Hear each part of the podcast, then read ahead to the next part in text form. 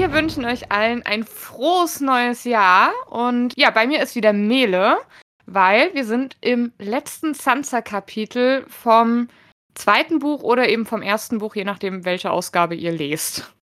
Hallo, ich wünsche euch auch allen ein frohes neues Jahr. Ja, und Mele und ich haben eben schon mal Revue passieren lassen und mussten ja sehr lachen, weil wir durften ja auch schon das Jahr 22 beginnen mit euch. Und damals war es das erste Sansa-Kapitel, was wir besprochen haben. Ja, tatsächlich. So cool. Da schließt sich ein Kreis. Mhm. Ich hätte dich ja jetzt gefragt, ob du schon Neujahrsvorsätze hast. Aber da wir ja die Folge immer etwas früher aufnehmen, hast du die wahrscheinlich noch nicht. Ich glaube, ich habe nie Neujahrsvorsätze. Hast du welche? Also normalerweise nicht, aber wir haben ja eben schon drüber gesprochen. Ich habe mir ja zum ersten Mal seit einigen Folgen wieder Notizen zum Kapitel gemacht. Stimmt. Also kann man das eigentlich als Neujahrsvorsatz sehen, dass ich mir jetzt wieder ordentlich Notizen mache, bevor ich eine Folge aufnehme. Guter Vorsatz, finde ich gut. Ja. Mal schauen, wie lange ich durchhalte. Ja, und vor allem, ich habe es ja vorhin schon gesagt, ich bewundere dich ja, dass du das ohne Notizen echt immer rockst. Ne?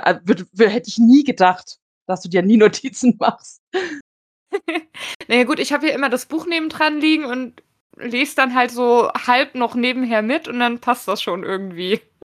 Okay, ab sofort bist du mein Vorbild, was das anbelangt.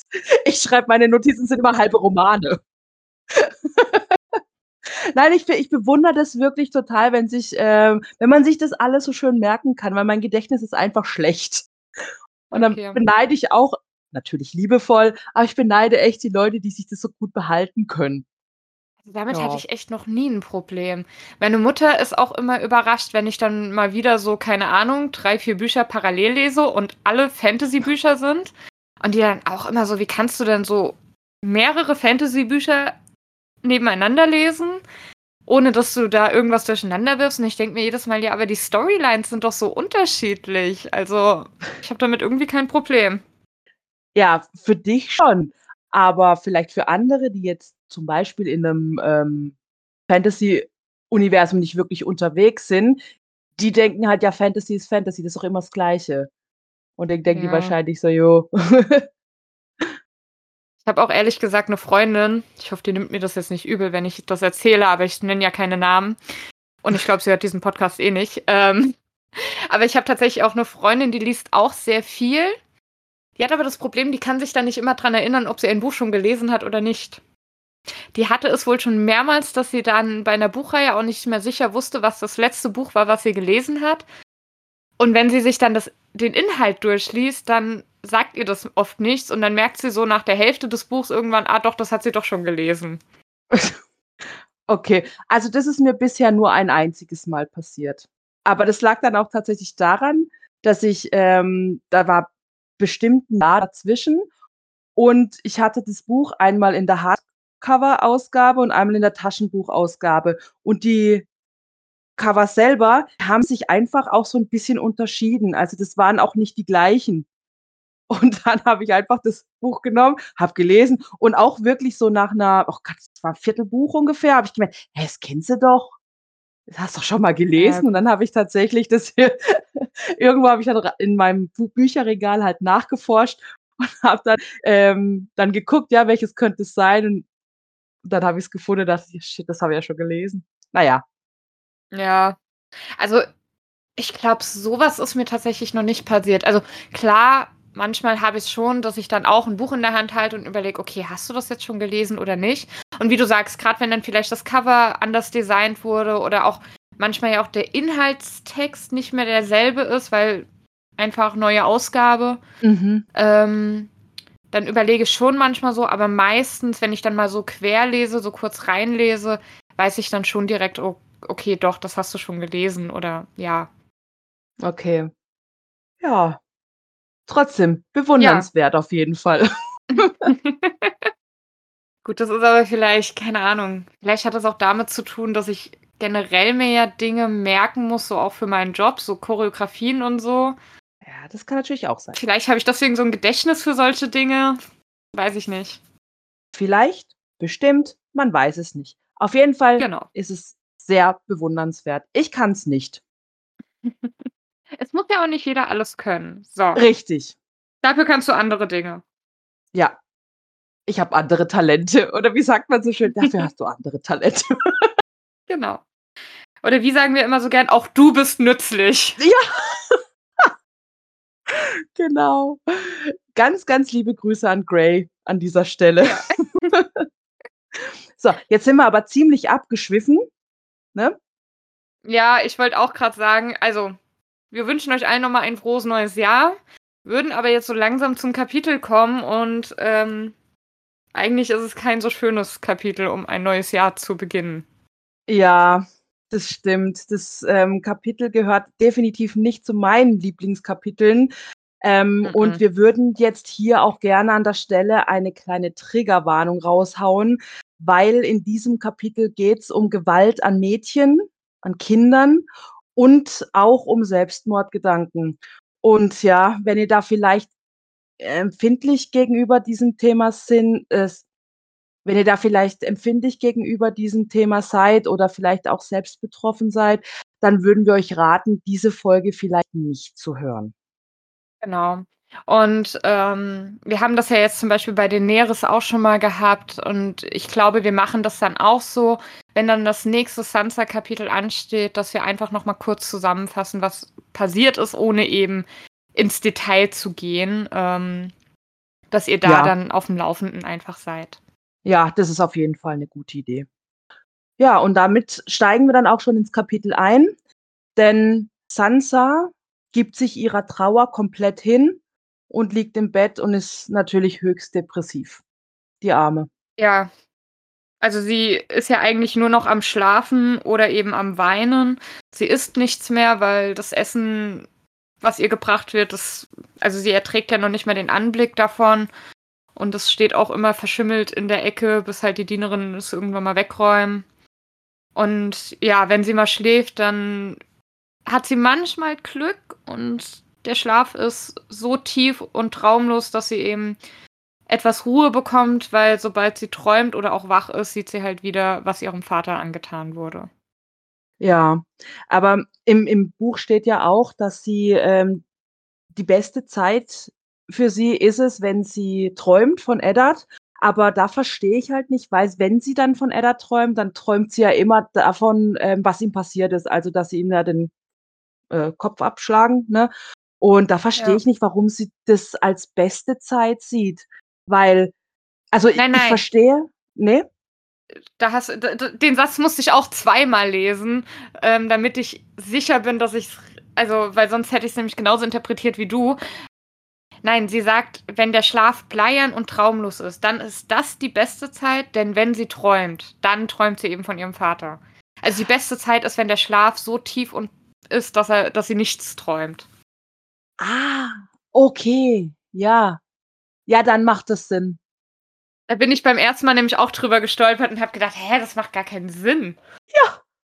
Okay, dann habe ich es komplett falsch verstanden. Ich höre es ja. Also wenn es Kunert dann vorliest, dann, also so habe ich das einfach komplett falsch gehört, sage ich jetzt, glaube, war für mich einfach komplett falsch. Aber in dem Fall, dann macht es auch mehr Sinn, weil ich habe das nicht verstanden, weil man kann ja schon sagen, okay, sie sieht ihren Vater, aber sein Tod als beste Zeit zu interpretieren, also ja, war für mich nicht ganz schlüssig, aber jetzt so macht es natürlich Sinn. Vielen Dank für die Erklärung nochmal. Sehr gut. Immer wieder gerne. Ja, aber dann erklärt sie ja auch, dass sie, als sie ihn geköpft haben, dass sie da ja nicht wegschauen konnte. Diese Faszination des Grauens. Kennst du das? Ja, also ich bin mir nicht mal sicher, ob das jetzt so diese Faszination des Grauens war oder ob sie einfach in dem Moment gelähmt war. Weil sie wollte ja wegschauen. Aber vielleicht, dass sie einfach so gelähmt war. Ich meine, ihre Knie haben ja auch so gezittert, dass sie dann hingefallen ist und so. Also ich glaube eher, dass sie einfach nicht die Kraft hatte, wegzuschauen. Sie halt auch komplett unter Schock stand. Ja. Ich meine, ganz ehrlich, das war ja auch wirklich, sie hat ja bis eine Sekunde vorher hat sie ja wirklich noch dran geglaubt, dass Joffrey ihn begnadigt und ihn an die Mauer schickt. also für sie ist ja in dem Moment eine Welt zusammengebrochen. Sie hat ja nicht nur ihren Vater verloren, sondern so alles, woran sie in dem Moment so geglaubt hat, wie die Welt ist ja auch zusammengebrochen. Ja, sie hat halt den Glauben auch verloren an die Menschheit, ne? Ja. Ach, schon schlimm. Deswegen kann ich auch absolut nachvollziehen, dass sie eben jetzt nur noch im Bett liegt und einfach, ja. Klar. Nichts mehr machen kann. Ja, und dann kommen wir auch schon zum ersten Triggerthema. Und zwar, du musst dir mal vorstellen, das Mädchen ist 11 Jahre alt und hat Selbstmordgedanken. Sie wünschte sich, tot zu sein. Sie malt sich aus, sich aus dem Fenster zu stürzen. Ey, ich krieg jetzt gerade so Gänsehaut, wenn ich da nur drüber nachdenke.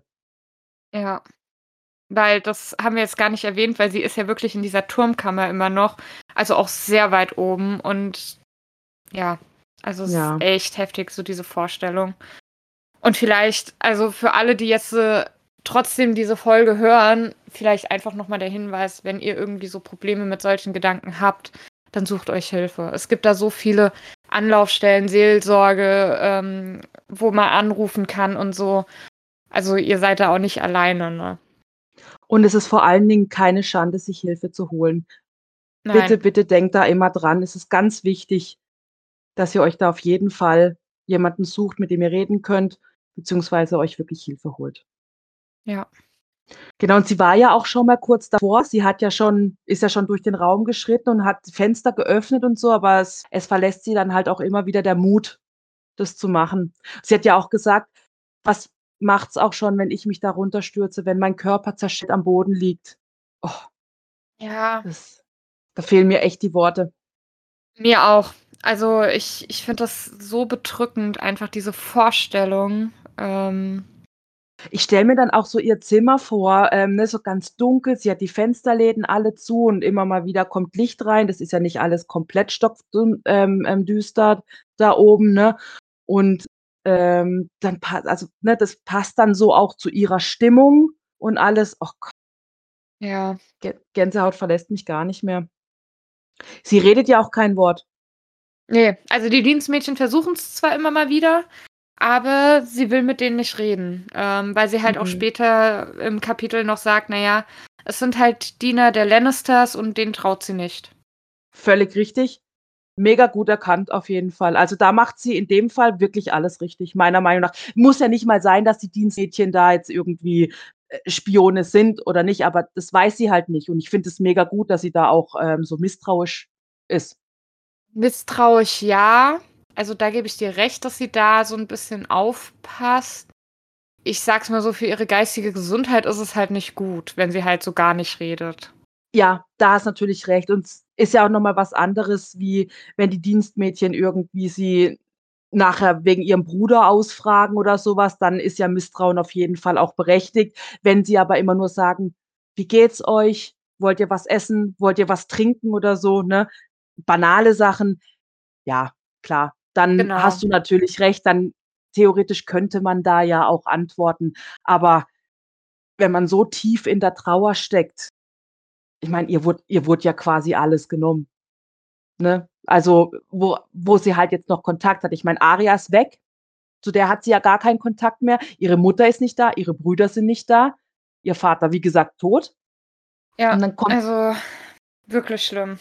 Ja, und dann kommt auch Pycelle kommt dann auch mal vorbei und untersucht sie und fragt, ob sie krank ist. Und also, sie muss sich dann auch vor ihm ausziehen. Ist auch nicht so ganz verstanden. Gut, vielleicht ja, das fand ich auch so ein bisschen. Ja, weil ich hatte so auch hier wieder so ein kleines bisschen Baelish-Vibes, ne? So, Da geht's einem so, ja, es geht einem halt so unter, es läuft einem kalt den Buckel runter, nennt man das bei uns, glaube ich. Ja, ich weiß, was du meinst. Oh Gott, ich und Sprichwörter, wahnsinnig. Mhm. Sorry. Nee, weil da steht ja dann auch, dass sie sich nicht nur ausziehen musste, sondern dass er sie dann auch abgetastet hat und ihre Dienerin hat sie irgendwie festgehalten, was ich auch gar nicht verstanden habe. Also, das war schon irgendwie so bedrückend. Ja. Es hat nicht zu der Hebung der Grundstimmung beigetragen. Nee, definitiv nicht. Und dann hat er ihr ja auch ein Mittel am Ende gegeben mit Honigwasser und Kräutern und sagt ihr, sie soll halt jeden Abend einen Schluck davon nehmen. Also man geht davon aus, dass es einfach ein Schlafmittel oder Beruhigungsmittel ist. Und auch da wieder, sie hat ja dann direkt alles ausgetrunken.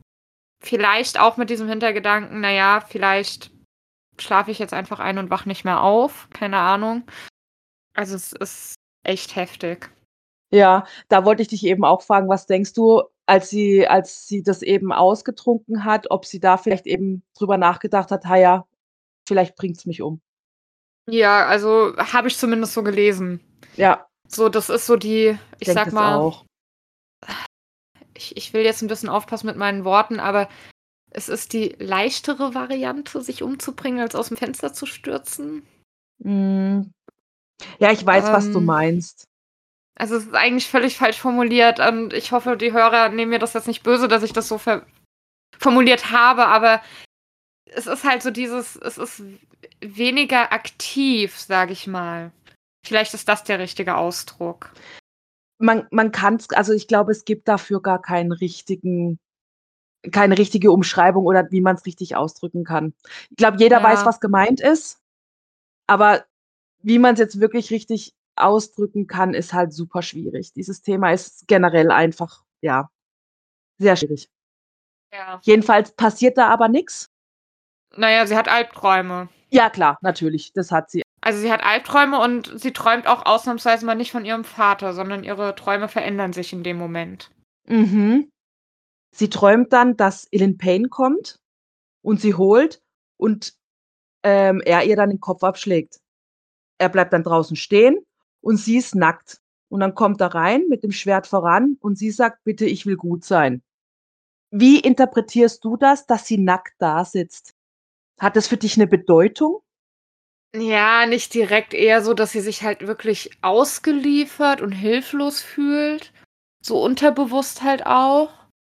Mhm. Also, du kennst ja bestimmt das, keine Ahnung, wenn man sich irgendwie unwohl fühlt, weil man, keine Ahnung, zum Beispiel von der Menschenmenge steht und eine Präsentation halten muss, dass man ja dann so das Gefühl hat, alle starren einen an und dann hat man ja so ganz oft so dieses Kopfkino, dass man selbst irgendwie in Unterwäsche da steht oder, keine Ahnung, die anderen halt sich über einen lustig machen. Ich glaube, so auf der Ebene läuft das, dass sie sich da im Traum halt nackt sieht.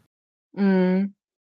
Also ich interpretiere das ja so, dass sie halt eben, ich glaube, ich hatte es vorhin auch schon mal gesagt, sie hat halt jetzt gar nichts mehr. Ja, auch wie du sagtest, sie ist halt jetzt komplett ausgeliefert. An wen soll sie sich wenden? Ja, und man hat ihr halt auch echt alles genommen. Und das Flehen, dass sie gut sein will, sie hat halt einfach Angst um ihr Leben. Das ist so meine Interpretation von diesem Nacktsein.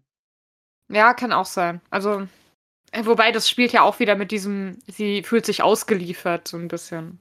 Ja, klar. Das ist so, geht so in eins über. Ja, genau. Ja. Aber dann kommen Joffrey und der Hund und Payne und Ser Aris kommen ja dann auch trotzdem eines Tages mal zu ihr ins Zimmer. Und ja, nennen wir es, sie begutachten? Ja, ich fand vor allem spannend, ich finde, du siehst da anhand von einem Satz, wie sehr sich ihr Geist gewandelt hat. Weil da steht, es war Joffrey, der ihre Tür aufmachte, nicht Ser Ilyn, sondern der Junge, der einst ihr Prinz gewesen war. Also dieses, der einst ihr Prinz gewesen war, zeigt schon, sie ist aufgewacht, sage ich mal, böse. Also sie sieht jetzt ihn so, wie er ist. Ja, die Erkenntnis, was er für ein Mensch ist. Oder? Ja, genau.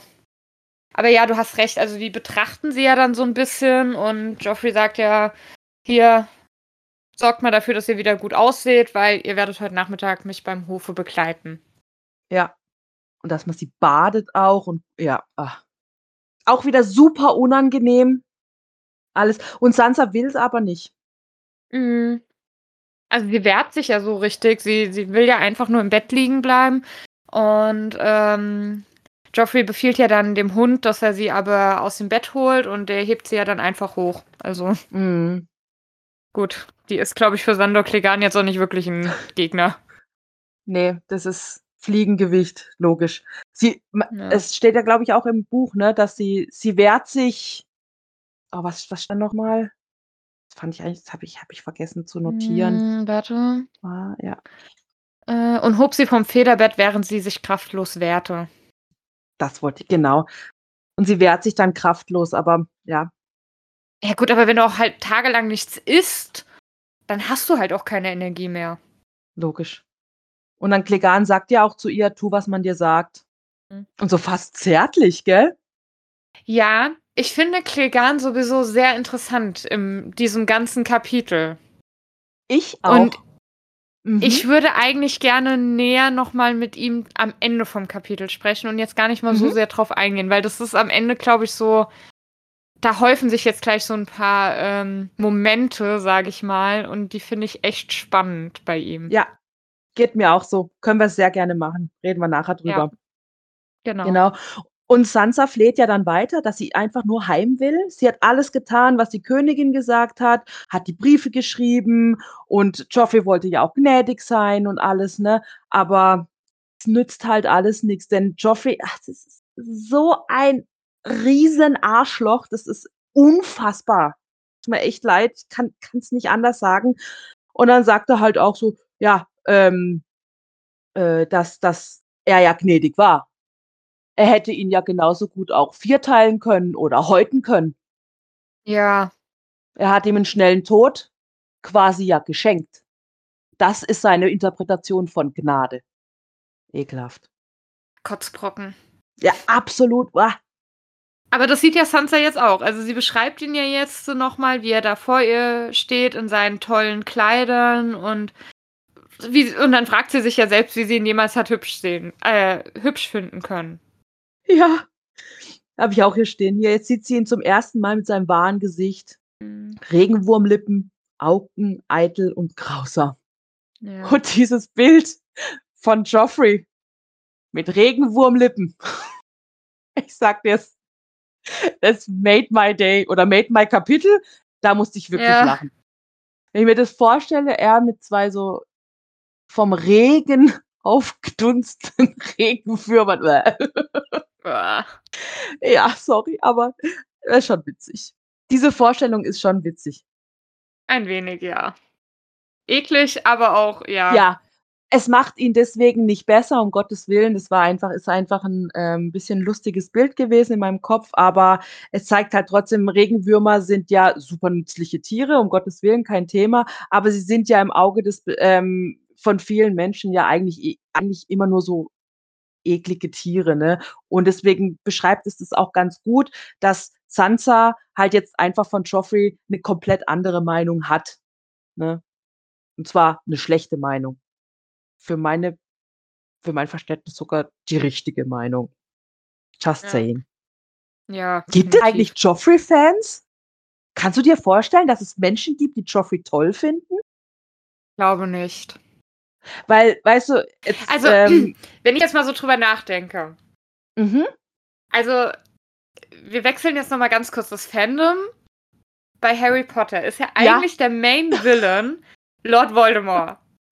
Mhm. Aber es gibt ja durchaus Leute, die sagen, der ist irgendwie schon cool, so in seiner Art und wie er das alles so macht und so, ne? Also, da gibt's ja schon auch den einen oder anderen, der sagt, das ist ein Fan.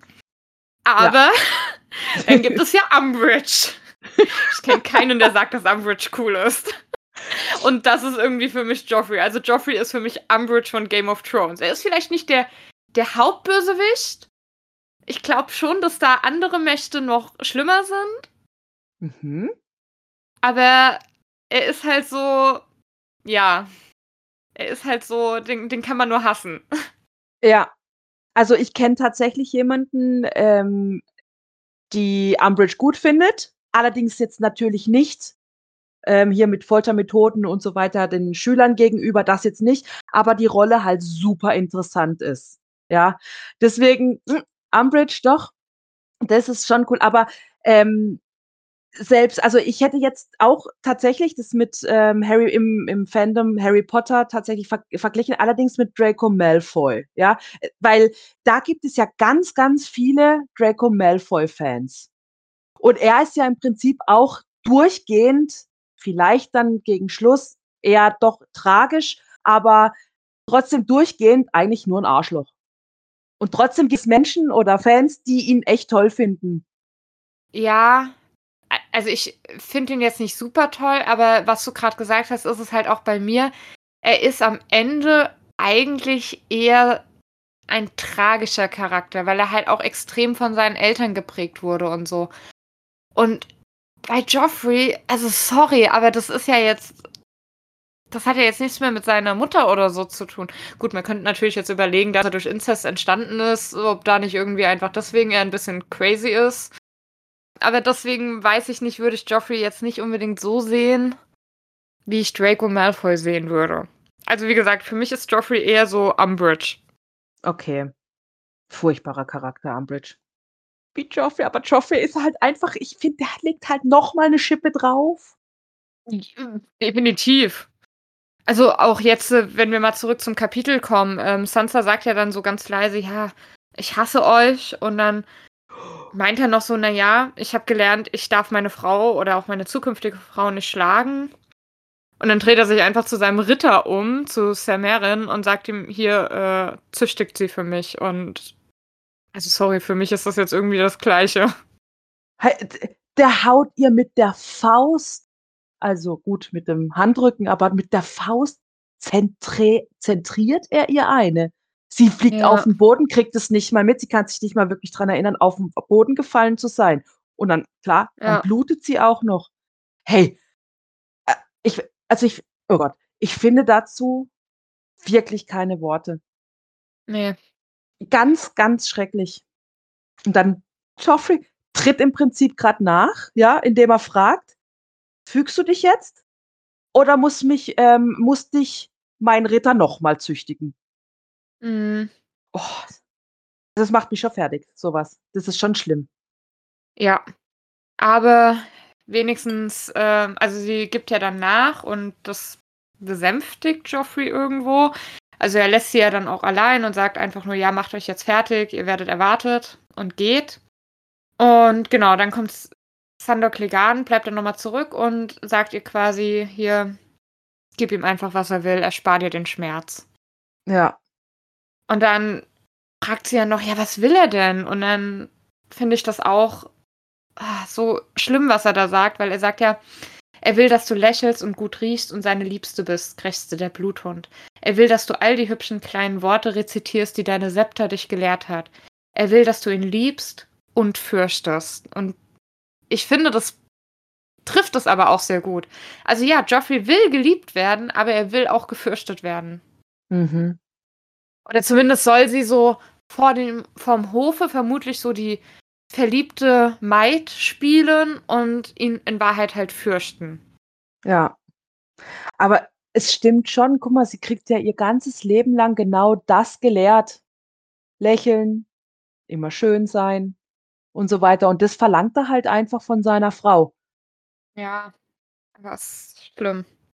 Und jetzt sieht sie halt irgendwie, ich denke, bei ihr geht halt jetzt im Kopf ganz, ganz viel so von wegen, das habe ich jetzt mein ganzes Leben lang, musste ich das lernen, habe ich das gelernt, habe es gern gelernt und jetzt muss ich das machen, aber bei einem Mann, für den ich das überhaupt nicht gerne mache, also für den ich das,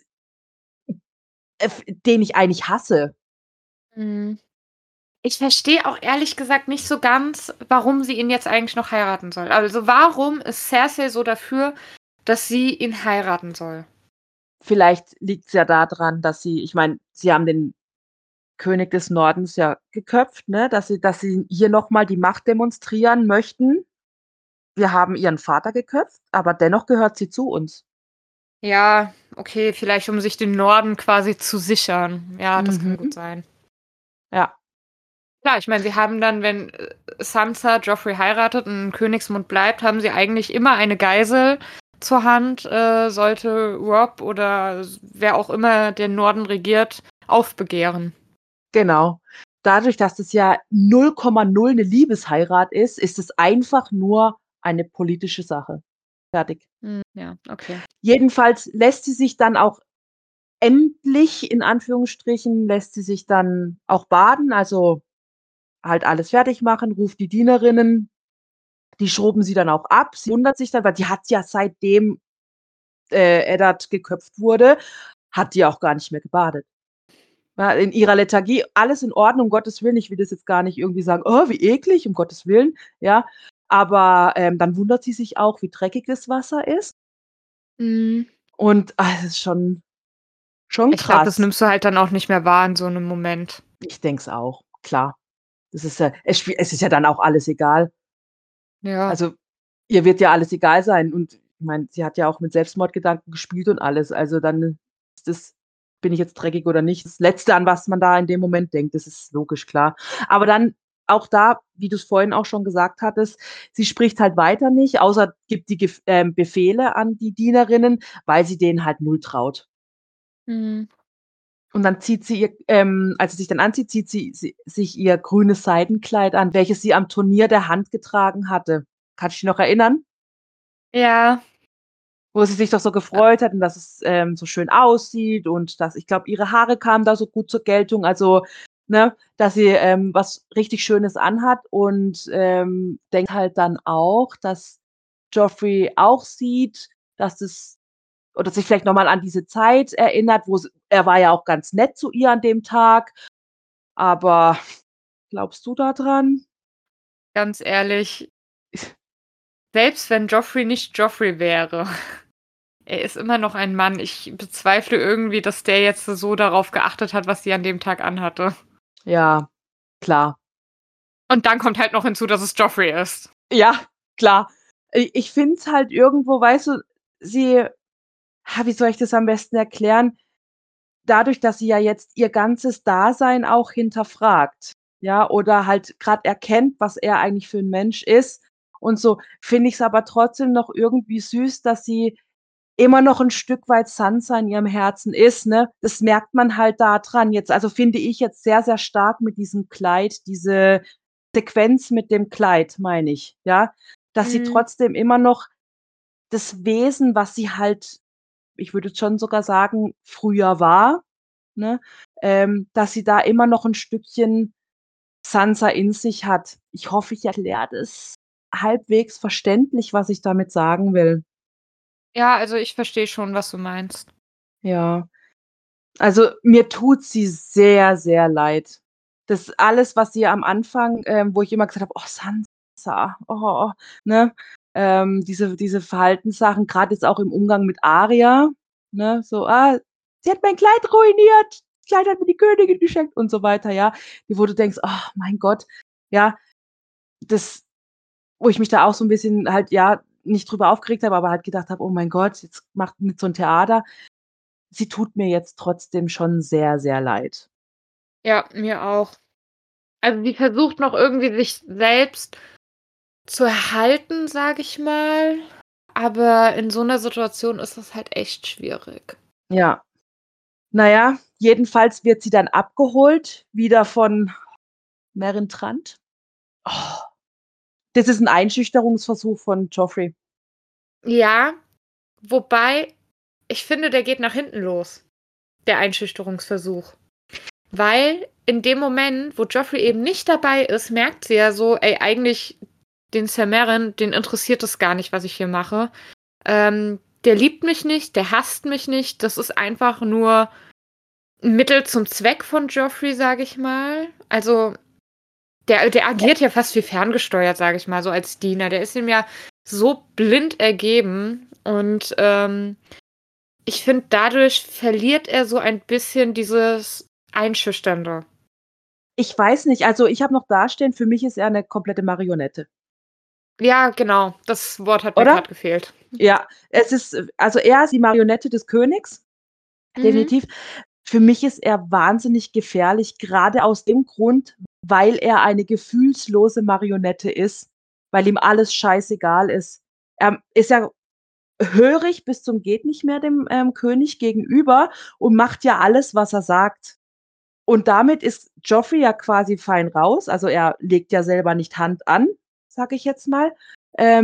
Aber dieses Werkzeug, was er ja ist, der Trant, ja, finde ich, ist super gefährlich. Für alles. Und gerade für Sansa. Ja, gebe ich dir recht.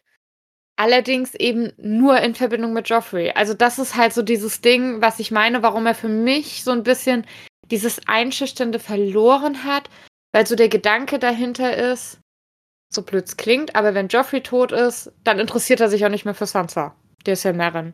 Genauso jetzt in dem Moment. Also er sagt ja nur, ja, weigert ihr euch denn, my lady? Und solange sie sich nicht weigert, macht er auch nichts, ja?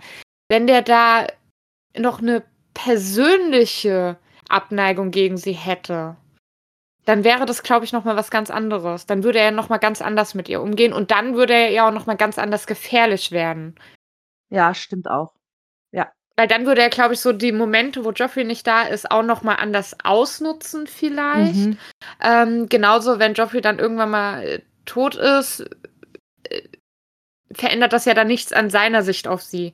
Aber wie gesagt, dadurch, dass er ja so die komplette Marionette ist und keine Gefühle hat, ist er so an Joffrey gebunden, dass wenn Joffrey weg wäre, er auch einfach, ja, das Interesse an ihr verliert. Ja, da hast du recht. Ich sag mal so, du hattest gerade das Bild mit der Marionette, ist es dann wie, als hättest du der Marionette eben die Schnüre durchgeschnitten. Ja, doch, stimmt, definitiv, weil so fürchtet sie ja quasi nur die Kombination, ne? Also wenn jetzt Joffrey dabei ist und vielleicht aus Willkür irgendwie sagt, schlagt sie oder sowas. Und wenn Joffrey nicht dabei ist, braucht sie das eigentlich nicht zu fürchten, weil dann macht Trant nichts. Genau, weil sie sagt ja zum Beispiel auch, dann, bevor sie gehen, sagt ja Sansa dann zum Beispiel auch so zu ihm, ja, aber ihr seid ja gar kein wahrer Ritter. Und ey, sorry, aber jeder andere Ritter hätte sie dafür wahrscheinlich auch nochmal geschlagen, einfach um zu sagen, ey, pass mal auf, was du sagst und ich bin sehr wohl ein Ritter, um sich selbst zu verteidigen. Und dem ist es aber komplett gleichgültig. Stimmt. Ja. Unter Anbetracht dessen macht das dann natürlich auch Sinn. Ich hab mich nämlich auch erst gefragt, so, hey, sie beleidigt ihn gerade schon voll hart. Ja, total. Aber wie gesagt, es kümmert ihn halt nicht, weil er halt diese Marionette ist. Ja. Sie sagt ja dann auch, also beziehungsweise nicht, sie sagt es nicht, aber sie malt sich ja in ihrem Kopf dann aus, was sie mit ihm machen würde, wenn sie dann erstmal Königin ist. Hast du dir mal Gedanken gemacht, was du mit ihm machen würdest, wenn du in Sansas Situation wärst? Nein, weil, das kann ich aber auch erklären, weil ich mir gedacht habe, in dem Moment ist sie wieder so naiv. Wenn sie Königin wird, dann hat die gerade gar nichts zu sagen. Also sorry, klar. Aber als ob Joffrey ihr dann erlauben würde, den sonst wohin zu schicken. Natürlich, normalerweise als Königin hätte sie die Macht, dann zu sagen, ey, der passt mir nicht, ich lasse ihn hinrichten oder schicke ihn an die Mauer oder sonst wohin. Aber sie wird diese Macht niemals haben. Mhm. Machen wir uns nichts vor. Klar. Das jetzt wirklich einfach mal, aber wirklich davon abgesehen, jetzt das steht jetzt auch auf in meinen Notizen, was würde Joffrey mit ihr machen, wenn sie Trant in die Verbannung schickt oder sowas? Er wird sagen, so, hier, komm mal wieder klar auf Leben. Das klappt im Leben, also das machen wir nicht. Der bleibt da. Ja. Logisch. Aber trotzdem, also mich würde schon mal interessieren, wenn du die Chance hättest, also wenn das alles nicht so wäre, was würdest du mit Trant machen, wenn du wirklich die Macht hättest? Also wenn du die Königin wärst? Schwierig, weil man eigentlich von dem Charakter jetzt nicht so viel weiß, finde ich. Also klar, so das Erste, was einem in den Sinn kommt, wäre so, ja, ich hinrichten oder an die Mauer schicken, halt irgendwie sowas. Aber es ist halt die Frage, ob ihn das dann überhaupt berühren würde. Und wenn du den wirklich bestrafen möchtest für das, was er ja Sansa angetan hat, dann müsste man eigentlich mehr über ihn wissen, so mehr seinen Schwachpunkt finden, was ihm wirklich wehtut, sage ich mal. Mm. So böse es klingt. Nee, klar. Okay, verstehe. Was würdest du denn machen? Eben, ich habe mir schon überlegt zu sagen, okay, ich drehe den Spieß um und er ist einfach meine Marionette. Er macht, was ich sage. Und wenn ich will, dass er im rosa Brautkleid durch den Garten rennt. Das ist meine Marionette jetzt. Würde ich jetzt nicht machen wollen. Ich hätte da natürlich andere Sachen, logischerweise. Aber einfach so, um das zu verdeutlichen. Also ich würde ihn, glaube ich, dann einfach für mich einsetzen. Klar, Joffrey würde das nie zulassen und so weiter. Das ist mir alles schon klar. Aber es geht jetzt einfach nur darum, wenn ich die Macht hätte, ich glaube, es wären einfach meine Marionette. Ja gut, wobei, wie gesagt, das würde ihn ja dann auch wieder nicht kümmern. Nee, aus dem Grund ja, ich würde ja nicht mit ihm dann irgendwie hin und sämtlichen Leuten dann auch wieder irgendwas abschlagen lassen, sondern ich würde vielleicht mit ihm Gutes tun. Weißt du, wie ich meine? Ja, okay. Denn einfach den Spieß umdrehen. Ja, okay. Wenn es ihn nicht kümmert. Ah, jetzt komme ich voll grausam rüber. Ach Quatsch. Also ich bin da vielleicht mehr auf der Seite von Aria. Okay, ja. Aber das habe ich mir so überlegt. Dachte, das ist eigentlich auch eine ganz interessante Sichtweise mal, was man mit Trant machen würde. Ja. Naja, aber so weit kommt's nicht. Wird's nie kommen. Deswegen holt das jetzt auch ab und dann sind wir auch schon im Thronsaal. Wieder auf dem Balkon, wobei sie diesmal komplett alleine da steht, während Joffrey hochfällt. Genau. Und ihn scheint es halt so gar nicht zu interessieren, beziehungsweise was steht da? In 9 von 10 Fällen entscheidet Cersei oder Baelish. Ja, also der kleine Rat halt. Ja, genau. Wo da ihre, oh Gott, wie nennt man das? Nicht Fürbitten, Quatsch. Bittgestelle? Mhm. Bittgesuche. Nein, doch? Doch, Bittgesuche. Bittgesuche, gell? Darstellen. Ja. Und ich stelle mir da Joffrey so vor, er liegt so halb liegend auf diesem Thron und man gebe mir Trauben. Keine Ahnung. Ja. Also total gelangweilt liegt er da halt und pickt sich dann nur so ein paar Sachen mal aus. Und dann gibt es tatsächlich ein paar Fälle, wo er dann richten darf. Und es ist einmal bei einem Dieb und dem lässt er halt die Hand abschlagen, weil er geklaut hat. Wobei, das fand ich sogar noch, also klar, es ist grausam, aber das fand ich noch so auf einer normalen Ebene grausam, weil ich meine, das war ja zum Mittelalter nicht unüblich, dass du einem Dieb dann die Hand, mit der er gestohlen hat, abgeschlagen hast. Ja, das ist richtig. Da fand ich dann die anderen Sachen viel krasser. Zum Beispiel kommen ja dann auch 2 Ritter, die eben sich um ein Stück Land streiten und da sagt er, dann kämpft bis zum Tod. Ja.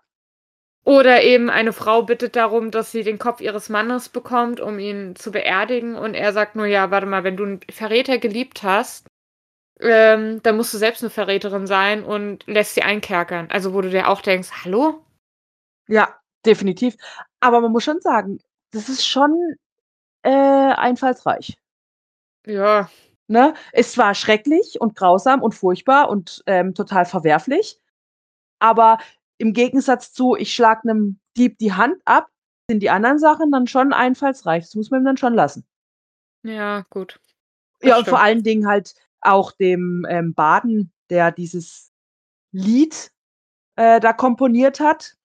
Wo König Robert mit dem Schwein kämpft und es sich dann irgendwann mal so anhört, als würde Cersei das Schwein sein. Mhm. Musste ich ja schon ein bisschen schmunzeln, ne? Ich hätte dieses Lied gerne gehört. Ich bin am Überlegen, gibt es das nicht in der Serie? Doch, eben in der Serie singt er das, aber ich kann mich jetzt ehrlich gesagt gerade nicht so wirklich dran erinnern. Ich glaube, aber es ist auch nicht das ganze Lied, ja. Das wird dort, glaube ich, ja auch nur angerissen, um dann zu zeigen, was passiert mit dem Baden. Und hier finde ich es halt auch besonders grausam, dass der Bade entscheiden darf, verliere ich die Finger oder verliere ich meine Zunge? Mit beidem verdiene ich mein Geld. Also egal im Prinzip was. Mhm. Geld verdienen durch Singen, mit der Harfe spielen, wie auch immer, werde ich nicht mehr.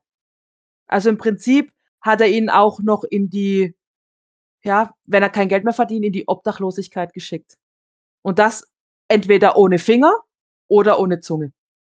Ja, schwierig. Super schwierig. Meinst du, der könnte abhauen? Nee, den kerkern die ein. Nee. Und dann führen sie ihn am nächsten Tag vor. Kann mir nicht anders vorstellen, weil der könnte ja abhauen. Nee, kann ich mir auch nicht anders vorstellen. Ich habe gerade die Szene von dem Lied gefunden. Okay. Ja, also es wird auch halt, du bist dann quasi so mittendrin, wie er das spielt und dann Joffrey eben fragt, ja, was möchtest du behalten, deine Finger oder deine Zunge? Mhm. Nur ihm wird in der Serie die Zunge gleich rausgerissen, habe ich im Gedächtnis. Der darf jetzt nicht noch einen Tag warten. Ich weiß nicht, für was hättest du dich da entschieden? Oh, ich wollte die Frage nicht stellen, weil ich gedacht habe, die ist zu grausam. Nee, aber jetzt, weil ich überlege gerade, weil, wenn ich überlege, ich bin Bade, damit verdiene ich mein Geld. Natürlich brauche ich dann sowohl meine Finger als auch meine Zunge. Jetzt ist halt die Frage, also, okay, ohne Zunge könnte ich halt immer noch Musik spielen und es gibt ja durchaus Instrumente, wo man nicht Gesang unbedingt braucht. So Geige oder so oder was auch immer.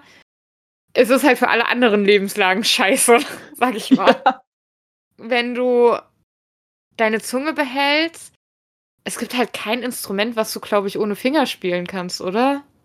Ich bin auch gerade wirklich am Überlegen, welches Instrument kann man ohne Finger spielen? Boah. Ich hätte jetzt höchstens gesagt, sowas wie Mundharmonika oder so. Ja, mit so einem Gestell noch. Ja. Aber ich weiß nicht, also ich glaube, ich würde mich für die Zunge, also, dass ich die Zunge behalte. Dass ich noch mich ausdrücken kann, dass ich, weil singen kann ich dann noch. Zur Not hole ich mir, wie Rittersporn aus The Witcher, halt jemanden, der Gitarre oder was weiß ich spielen kann, dass man im Duo zumindest auftreten kann und so noch weiter sein Geld verdienen kann. So, jetzt habe ich verstanden. Du holst hier jemanden wie Rittersporn, also ja. Du holst dir quasi dann Rittersporn, der die Gitarre spielt und du singst. Ich dachte gerade, Herr Rittersporn hat doch auch immer allein gesungen. Ja. Ich hatte das wie gerade anders interpretiert. Ah, okay. Ja, sorry, ich habe gedacht, habe ich mich vielleicht falsch ausgedrückt. Nein, du hast es so richtig formuliert. Ich habe nur das wie gerade anders interpretiert. Okay, gut. Ja, das glaube ich wäre jetzt so das weniger schlimme Übel.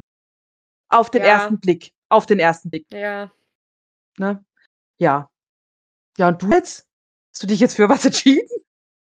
Also ich glaube, ich würde auch eher die Finger einbüßen als die Zunge.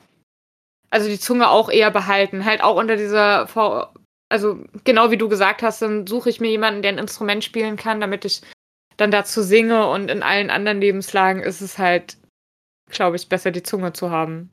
Ja. Okay, halten wir fest, wir würden uns für die Zunge und gegen die Finger entscheiden. Ja. Und bei jedem Urteil, was Joffrey fällt, nickt Slynt. Slynt sitzt ja auch da, der sitzt irgendwo am Ende. Dieser furchtbare und genau. Mir fehlt einfach das Wort. Du hast es sehr treffend ausgedrückt. Ja. Genau. Und er nickt immer ganz toll. Mhm. Guckt Joffrey den auch immer an? So, guck mal, wie toll ich gerade ein Urteil... Nee, ne? Der sitzt einfach da und nickt und sagt, gut gemacht. Ja, ich glaube, das ist so dieses, oh ja, das gefällt mir so, eher dieses Nicken. Ja, Slynt ist halt auch ein Arsch. Bah.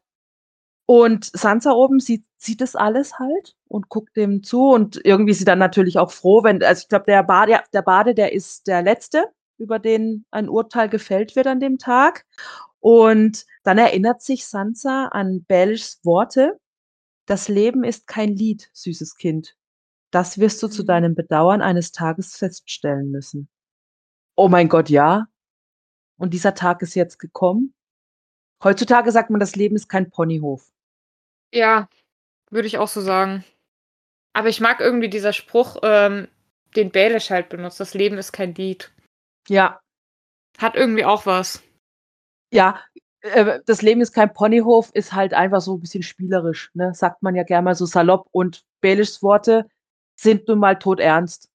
Ja, vor allem, wenn du überlegst, Lieder waren ja damals auch die Art, Geschichten und Legenden weiterzugeben und ja, natürlich in den Legenden und Geschichten, dann gibt's immer am Ende einen Helden, der den Drachen tötet und die Prinzessin rettet und, ne? Ja. Und unter dieser Prämisse passt es halt auch noch sehr gut. Auf jeden Fall, auf jeden Fall. Und dann erinnert sie sich auch an Clegans Worte wieder, erspare dir den Schmerz, Mädchen, und gib ihm, was er haben will. Und mit dem Spruch geht sie dann runter und Joffrey erwartet sie ja dann auch schon. Und dann kriegt sie erstmal zu hören, naja, jetzt siehst du ja wieder gut aus, ne? Ja, nachdem er sie erstmal ganz kritisch gemustert hat. Und also, da zieht sich alles in mir zusammen. Bei diesem Menschen ist es so ein furchtbarer, ekelhafter Typ. Und dann muss sie sich bei ihm einhaken, weil er mit ihr spazieren gehen will. Ja. Und dann redet er über seinen Namenstag, der ja bald bevorsteht, und fragt direkt mal, und? Hast du schon ein Geschenk für mich? Und ich denke mir nur so, Alter, halt die Klappe. Ja. Also ich wäre ihm jetzt, glaube ich, schon ein paar Mal über den Fuß gelatscht, so aus Versehen. Ja, aber was denkst du, was er mit ihr gemacht hätte? Ja, ich weiß, ne? Aber der Moment der Genugtuung wäre mir trotzdem geblieben. Ja. Dafür hättest du dann hier eine Klatsche von Trant wirklich riskiert? Ich weiß nicht. Aber sie nennt ihn ja immer noch nicht König, ne?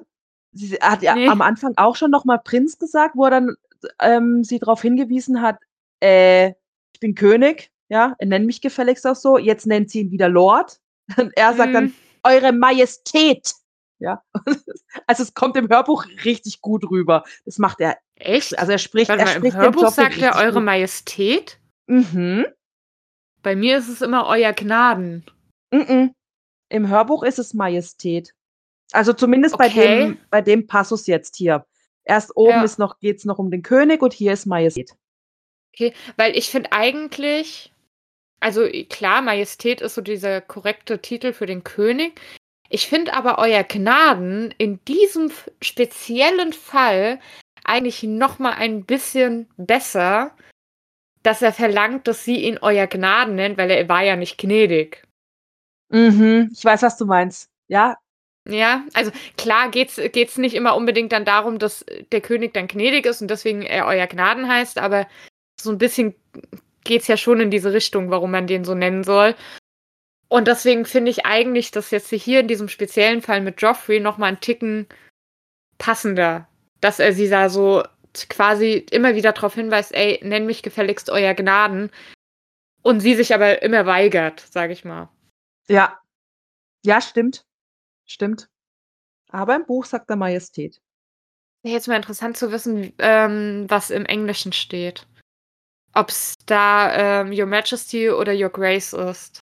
Oh, das können uns doch bestimmt die Zuhörer beantworten. Diejenigen auf jeden Fall, die es auf Englisch lesen. Das wäre super. Schreibt es doch uns gerne in die Kommentare. Oder auch gerne, wenn ihr noch nicht da seid, auf unseren Discord-Server. Kommt alle super. Es ist eine tolle Truppe auf jeden Fall. Es macht sehr viel Spaß.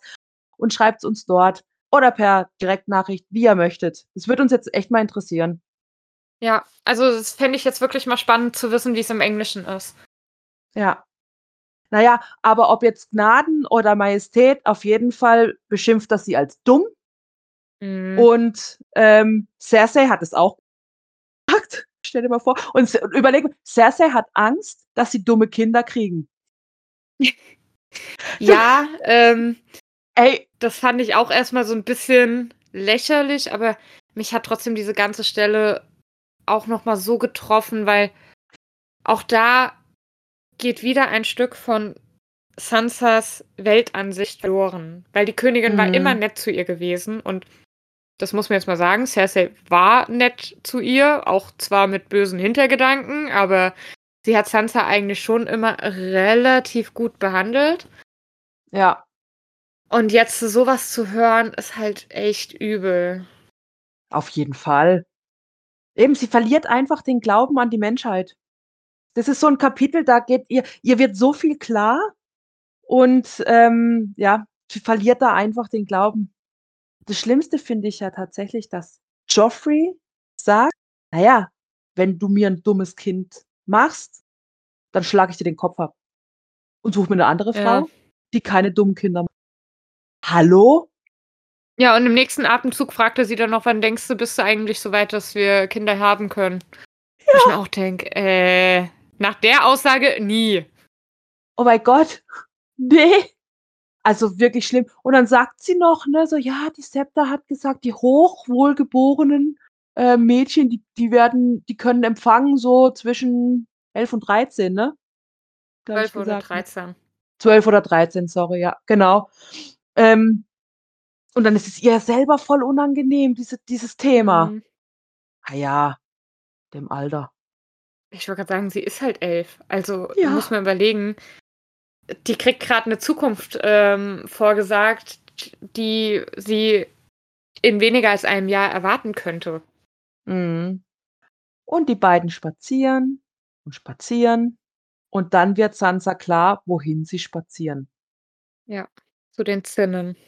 Mhm. Und was ist auf den Zinnen? Ja, auf die Köpfe der anderen Starks. Oh. Eklig. Sie will sich auch losreißen. Ja, sie sagt, nein, ich will da nicht hin, ich will da nicht hin. Tja, tritt zurück, stößt gegen Clegane und der sagt halt dann wieder, super interessant ist, sehr sanft, mach, was er sagt. Ja. Dann geht sie mit.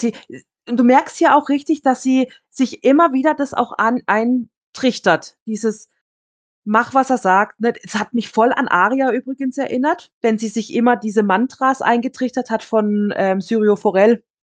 Mhm. Ne? Immer so nochmal, nee, ich bin ein braves Mädchen, ich muss machen, was er sagt, dann wird mir zumindest vorerst mal nichts passieren, ja, und dann geht sie ja trotzdem mit. Ja. Und dann fand ich aber eigentlich einen echt schönen Absatz, weil sie beschreibt ja dann erstmal so die Aussicht von dieser ganzen, von den Zinnen und dass sie eben die große Septe von Baelor sieht und den Hafen, die geschwärzten Ruinen der Drachenhöhle, das Tor der Götter mit dem Meer dahinter, im Süden der Fischmarkt und dann sieht sie nach Norden. Und dort sieht sie erstmal nur die Stadt, die Straßen und Gassen und dahinter dann aber weiß sie, kommen dann irgendwann Felder und Wälder und irgendwo nördlich steht Winterfell. Mhm. Das ist so ein Absatz, da finde ich, ist ihre Sehnsucht ganz stark präsent. Ja. Und da fühle ich wahnsinnig mit ihr und stelle mich selber auch so vor, wie ich so da nach hinten, also in die Weite halt schaue und diese komplette Sehnsucht mich dann auch erfüllt, ne, für nach Hause. Mhm. Ich will nach Hause. Mhm. Gott. Schon wieder Gänsehaut. Und auch da merkt man halt wieder so diesen Wandel, den sie jetzt durchgemacht hat, weil sie wollte immer in Königsmund bleiben und immer am Hof sein und jetzt hat sie einfach so diese Sehnsucht nach ihrer Heimat. Ja, sie sieht, dass der ganze Prunk, dieses Königsmund, überhaupt das Königsein, Königin sein, halt doch nicht so das ist, was sie sich halt vorgestellt hat, ne? Ja. Und dann kommt ein Satz von ihr, den ich unfassbar gut finde. Und zwar, er kann mich zwingen, einen Blick auf die Köpfe zu werfen, aber er kann mich nicht zwingen, sie zu sehen. Mhm. Finde ich richtig gut. Ja. Ja, weil sie sieht sich ja dann die Köpfe an, also als erstes den von ihrem Vater. Und man hatte ja sogar extra in Teer getaucht, damit die halt länger so ihre Form behalten und nicht so schnell zerfallen, was ich richtig eklig finde. Ja. Aber sie sagt halt auch gleichzeitig irgendwie, er sieht halt dadurch gar nicht mehr wie Lord Eddard aus. Also es sieht irgendwie total unecht aus. Mhm. Und man merkt halt richtig, wie enttäuscht Joffrey ist, dass sie halt da jetzt nicht weint und ihn nicht anfleht, wegsehen zu dürfen, sondern da einfach nur stumm steht und ihm seinem Befehl nachkommt. Ja, und dann halt auch fragt, und wie lange soll ich den Kopf anschauen? Ja. Finde ich also richtig, also mega gut reagiert. Ja. Richtig. Und auch richtig dann versucht er sie ja weiter zu provozieren und fragt dann, ja, willst du die anderen sehen? Und sie auch nur so, ja, wenn es euch beliebt, euer Gnaden. Mhm. Und er zieht es ja dann durch, ne? Er geht dann hin, so. Dann gehen wir auch diese Straße entlang und gucken. Und dann sind ja zwei Speere, sind ja frei, ne? Ja, wie großkotzig kann man sein? Und auch so, also beiläufig einfach, ja, und siehst du da die zwei, die sind für meine Onkel. Hier ist Stannis und Randy. Ja. Ach, ey, ich habe das gelesen, ich habe gedacht, Junge, wenn die sich zusammenschließen würden, dann hättest du aber gar nichts mehr zu lachen. Mhm. Boah. Ja, und dann kommen sie zur Septa, wo er ja auch nochmal versucht, sie so ein bisschen zu provozieren. Aber auch da sagt Sansa, sie hätte gar nicht sagen können, dass es die Septa ist. Es hätte auch irgendeine Frau sein können. Ja. Weil gut, der Kopf halt jetzt aber auch schon etwas zerfallener ist als der von ihrem Vater. Sansa fragt ja auch noch, warum habt ihr denn eigentlich die Septa getötet? Sie hat doch nichts gemacht. Es war ja nur meine Septa. Ja, aber in Joffreys Augen war sie halt eine Verräterin. Ja. Weißt du, dann finde ich Sansa wirklich mutig. Also Joffrey fragt ja dann erneut hier, was weißt du jetzt, was du mir zum Namenstag schenken willst? Und vielleicht sollte stattdessen ich dir etwas schenken. Und dann fängt er ja an, über ihren Bruder zu reden und meint dann irgendwann einfach nur so, ja, vielleicht schenke ich dir einfach den Kopf deines Bruders. Und sie schaut ihn an und sagt einfach, ja, vielleicht schenkt mir mein Bruder euren Kopf. In your face, Joffrey. Mega, oder? Ja. Also da habe ich Sansa so gefeiert in dem Moment. Ja, es war schon mutig. Vielleicht ein Stück weit zu mutig, wie wir jetzt gleich sehen werden. Aber ich glaube, das wäre es mir auch wert gewesen. Darf man das sagen? Ach, ich weiß nicht, ob ich das sagen darf. Aber das war wirklich großartig von ihr. Da hat sie sehr viel Mut bewiesen. Und ich glaube auch, dass sie damit Joffrey einfach auch zeigt, ich kusche, weil ich will mein Leben einfach behalten, aber ich will dir damit auch zeigen, ich bin niemals deiner Meinung. Ich mache das einfach nur, damit ich überlebe und nicht... Ja, ich bin noch nicht gebrochen. Das kommt so rüber. Genau. Ja, aber stimme ich dir absolut zu. Und ich meine, ja, natürlich war es sehr mutig und eventuell auch töricht, weil sie halt wieder von Ser Meryn geschlagen wird, diesmal sogar zweimal. Ja. Und auch ihre Lippe ja dann aufplatzt und alles. Aber gleichzeitig denke ich mir so, viel mehr kann Joffrey ihr eigentlich auch nicht antun, weil sie ist immer noch seine zukünftige Frau. Und wenn er sie heiratet, dann hat sie ja auch irgendwo die Pflicht, ihm Kinder zu schenken, weil er braucht einen legitimen Erben.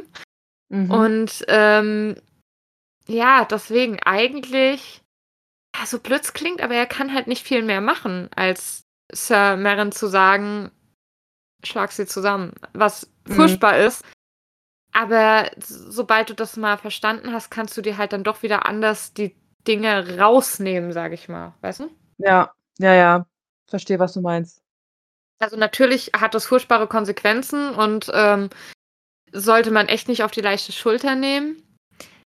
Aber ich finde es gut, dass sie dann trotzdem so diese Lücke nutzt und halt zeigt, hey, ich bin nicht gebrochen und du kannst mir hier sonst was antun, aber ja, gewisse Hoffnungen werde ich nicht aufgeben. Und wir müssen einfach nochmal uns in Gedanken widerrufen, sie ist 11 Jahre alt. Ja. Weißt du, das finde ich immer so unfassbar krass. Sowas erwartest du im Prinzip ja von jungen Erwachsenen, 16, 17 vielleicht auch, ja. Aber das Mädel ist 11. Ja. Und das, finde ich, macht Sansa so unfassbar stark. Ja, definitiv. Ne? Aber Joffrey ist halt dann wieder ein Riesenarsch und sagt, ach, heul doch nicht schon wieder, was ist denn mit dir los? Ja, putz dich, mach dich wieder sauber, du bist ganz dreckig. Ja, hallo? Sie hat richtig eine zentriert bekommen von einem ausgewachsenen Mann, zweimal. Mhm. Oh, furchtbar, dieser Joffrey. Ja, und dann spielt sie ja tatsächlich mit dem Gedanken... Ja, da ist so eine Balustrade. Da könnte sie ja jetzt Joffrey theoretisch runterschubsen. Ja, weil auf der anderen Seite ist kein Geländer. Und es ist so 70, 80 Fuß hoch. Also, weißt du, was 70, 80 Fuß sind in Meter? Boah, nee. Warte. Ich auch nicht. Live-Recherche. Oh ja, mach mal. Ich hätte es ja vorher recherchieren können, aber ich hab's nicht. Also 70 Fuß. Oder ich gucke erstmal, was ein Fuß ist. Okay, das ist eine ganz krumme Zahl. Sind ungefähr 0,3. Ich gebe direkt 70 Fuß ein. 70 Fuß sind 21 Meter. Boah, krass, ich hätte 20 gesagt. Einfach so aus dem Blauen heraus. Huhu. Und 80 Fuß sind 24 Meter, also zwischen 21 und 24 Metern. Okay, ja. Ja, ich würde sagen, wenn du das jetzt sind. Also ich glaube, da bist du tot, wenn du da runterfällst. Ja. Boah, jetzt bin ich... Ich bin mir gerade nicht sicher, ob du dann wirklich... Meinst du? Also ich glaube, da könntest du auch theoretisch überleben, oder? Ich glaube, man kann vieles überleben. Man kann auch noch Höheres überleben, aber also es käme bestimmt ein bisschen darauf an, wie du fliegst. Aufkommst. Ja. Wenn du auf den Kopf aufkommst, bist du tot. Also das kannst du mir nicht erzählen, dass man das noch... Also ich glaube, das ist durch. Ja, ich weiß nicht, aber ich will es auch nicht ausprobieren. Nee, machen wir bitte nicht. Nee. Gut. Naja, jedenfalls denkt sie da ja drüber nach, ihn runterzuschubsen. Aber auch da kommt ja wieder so der Gedanke durch, es ist ihr sogar egal, wenn sie mit ihm zusammen hinunterstürzt. Ja, genau, stimmt. Da ist wieder dieses das Thema Selbstmord wieder präsent, ne? Ja, so einfach. Ja, da, sie packt ihn dann so und dann springt sie mit ihm runter. Hier, wie bei Harry Potter, Teil 7.2, ja? Er und Voldemort. Pfuh. Ja, reden wir nicht drüber. Nee. Nein, genau, aber dann nein, bei dem Thema will ich nicht mit einsteigen. Joffrey steht ja auch... Entschuldigung. Alles gut. Ja, ich liebe Harry Potter, aber über die Filme rede ich nicht. Okay. Genau, und Joffrey steht ja auch noch da und grinst einfach nur. Also dem ist ja gar nicht bewusst, was ihr gerade so durch den Kopf geht. Aber Sandor Clegane ist da ein bisschen aufmerksamer. Ist jetzt der richtige Zeitpunkt gekommen, über Clegane zu sprechen? Würde ich sagen. Also lass uns ganz kurz noch, ne, was er jetzt macht, und dann können wir über Clegane sprechen. Ja. Weil, genau, Clegane kniet sich nämlich vor sie, und zwar nicht einfach nur vor sie, sondern eben zwischen sie und Joffrey, und tupft ihr das Blut weg. Auch wieder mit einem Zartgefühl, das bei einem derart großen Mann nur überraschen konnte. Und ja, damit sind wir auch eigentlich schon am Ende des Kapitels, und deswegen würde ich sagen, sprechen wir jetzt nochmal ein bisschen über Sandor Clegane. Ja. Ich finde, Sandor Clegane ist für mich der heimliche Held dieses Kapitels. Ja, weil also das fand ich schon damals, wir hatten ja schon mal sehr lange über ihn gesprochen, und zwar bei dem Kapitel, wo es um das Turnier ging, wo ja Joffrey auch erst so galant war und am Ende des Abends dann doch so ein bisschen ruppiger wurde und Clegane sie dann zurück zum Roten Bergfried gebracht hat. Und da haben wir schon mal über ihn gesprochen und dass er sie so gezwungen hat, sein Gesicht anzusehen, und da habe ich ja schon gesagt, ich habe das Gefühl, er will ja einfach die Augen öffnen für diese Grausamkeit in der Welt. Also er will nicht grausam ihr gegenüber sein, sondern sie wachrütteln. Und hier, finde ich, passiert was Ähnliches. Er will ihr einfach nur klar machen, hey, schau mal, wenn du dich auflehnst, bringt dir das gar nichts, spiel einfach mit. Ja, absolut. Also ich finde, so blöd es klingt, aber er hilft ihr in dem Kapitel sehr viel. Wollte ich auch gerade sagen. Wollte exakt das Gleiche sagen. Er hilft ihr. Also natürlich nicht auf eine aktive Art. Also er rettet sie ja nicht vor ihrem Schicksal. Aber er versucht ihr zu zeigen, wie sie in dieser Situation überleben kann. Nicht nur in dieser Situation, sondern generell auch in der Zukunft. Ne? Weil er sagte, und das meinte ich auch vorhin mit dem, sie nimmt sich immer wieder die Worte von ihm selber, hat sie einfach jetzt auch in dem Kopf. Und ich finde, schon das ist der Erfolg von dem, was Clegane hier versucht. Ja, definitiv. Ja. Genau, also ist mein heimlicher Held des Kapitels, definitiv. Stimme ich dir zu. Geht mir genauso. Also ich finde das auch... Und in mir... Ich finde, es ist ein wahnsinnig interessanter Charakter. Weil eigentlich mir ging es so bei dem ersten Erscheinen von diesem Charakter, wo er ja auch immer nur der Hund genannt wird, gerade von Joffrey war das immer so dass er halt auch so eine Art Marionette ist von den Lannisters und gerade von Joffrey, Aber ich finde, in dem Kapitel merkst du halt wirklich, nein, er ist keine Marionette. Payne ist die, nicht Payne. Meryn Trant ist die Marionette. Ja. Und Clegane ist da ganz anders unterwegs. Also der hat da ein ganz eigenes Denken noch hinten dran. Mhm. Und in mir kommt wirklich so von unten nach oben, schleicht sich so eine leichte Sympathie ihm gegenüber hoch. Clegane. Also wirklich nur ganz, ganz leicht, aber so eben in diesem Kapitel hat er mir wirklich gut gefallen. Ja, mir auch. Also, ja, nee, das kann ich eigentlich nicht sagen, weil es, glaube ich, zu viel spoilern würde. Aber wenn ich an die Serie denke, da war er mir auch irgendwann sympathisch. Ja, natürlich. Ja, wie gesagt, wir sind ja jetzt auch damit eigentlich am Ende des Kapitels angekommen. Also Sansa bedankt sich quasi am Ende nochmal kurz bei Clegane dafür, dass er ihr das Blut wegwischt und erinnert sich nochmal dran, ja, sie ist eben ein braves Mädchen und weiß sich stets zu benehmen. Ja, und ich finde das einen richtig guten Kapitelabschluss. Ja. Weil das nochmal so richtig halt ihr Wesen spiegelt. Weißt du, was ich meine? Mhm, ich weiß, was du meinst. Ja, so dieses, nein, ich habe das jetzt akzeptiert, ich habe das jetzt begriffen und ich habe gelernt bekommen, mich zu benehmen. Was war zu benehmen und? Moment, nochmal schnell gucken. Ein braves Mädchen, genau. Hm. Dass sie stets brav ist und immer weiß, wie sie sich benehmen soll. Und das spiegelt halt Sansa komplett wider. Da merkt man einfach, sie hat ihr Wesen, also ihr Wesenskern einfach noch nicht verloren. Ja. Ja, also ein sehr, sehr bedrückendes Kapitel war das jetzt tatsächlich. Mhm. Aber ein Positives hat das Kapitel.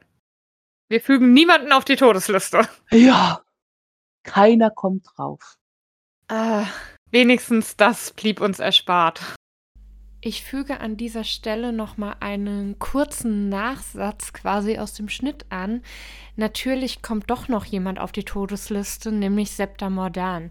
Die haben wir leider während der Podcastaufnahme vergessen zu erwähnen, weil sie natürlich nicht in dem Kapitel selbst gestorben ist, wir aber jetzt nochmal auf ihren Tod gestoßen werden.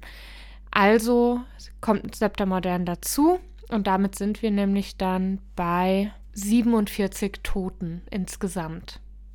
Aber, ein nächstes Aber, ich wünschte, es würde jemand draufgehen. Ja, ich habe auch schon gedacht, wie lustig wäre es eigentlich gewesen, oder was heißt hier lustig, aber es wäre auch interessant gewesen, wenn Sansa Joffrey runtergeschubst hätte. Also was hätten dann Meryn und Clegane in dem Moment gemacht? Meryn kann ich mir in dem Moment auch kaum vorstellen. Der guckt sie dann an und sagt, das war gerade echt dumm, was du gemacht hast. Aber was soll der sonst machen? Also, es wäre eine spannende Situation geworden. Ja, auf jeden Fall. Weil er ist ja auch nicht nur Joffrey-hörig, also der Clegane. Natürlich. Sondern ja auch Cersei. Der wird dann gesagt haben, oh Sansa, jetzt muss ich das der Königin erklären. Was soll ich denn jetzt bitte schön sagen? Ich kann es mir schon so vorstellen, so, oh, was machen wir denn jetzt? Weißt du, dann läuft das so hin und her, so mit den Fingerspitzen an der Nase. Oh, was machen wir denn jetzt? Ja, aber ganz ehrlich, oh Gott. Ich würde es ihm fast zutrauen. Ja. Vielleicht noch nicht an der Stelle. Vielleicht, wenn es noch ein bisschen länger gedauert hätte, noch ein bisschen Zeit ins Land gezogen wäre. Ich hätte ihm dann irgendwann vielleicht sogar zugetraut, dass er Meryn hinterher schubst und mit Sansa flieht. Also, ja, packt Sansa unter den Arm und sagt, so Mädchen, ja, wir machen die Fliege. Weil ganz ehrlich, weil er ist ja der Leibwächter von Joffrey gewesen und ich glaube, das käme auch nicht so gut. Stell dir mal vor, du stehst vor der Königin, musst dir sagen, übrigens, dein Sohn ist tot, weil ein 11-jähriges Mädchen den die Brüstung runtergestoßen hat und ich, keine Ahnung, 2,30 Meter großer Bulle, konnte sie nicht davon abhalten. Ja, stimmt. Er ist ja völlig im Arsch. Wenn das passiert wäre, wäre sein Todesurteil, ihm bleibt ja gar nichts anderes übrig, als zu fliehen. Und dann packt er Sansa, weil er ja ein Herz für Sansa hat. Ne, hat man jetzt gemerkt, dieses Kapitel gegen. Ah ja, klar, packt die und dann gehen sie. Finde ich gut. Und dann gibt es ein Spin-off-Buch von den Abenteuern von Sansa und Clegane. Ah, ja. Oh Gott.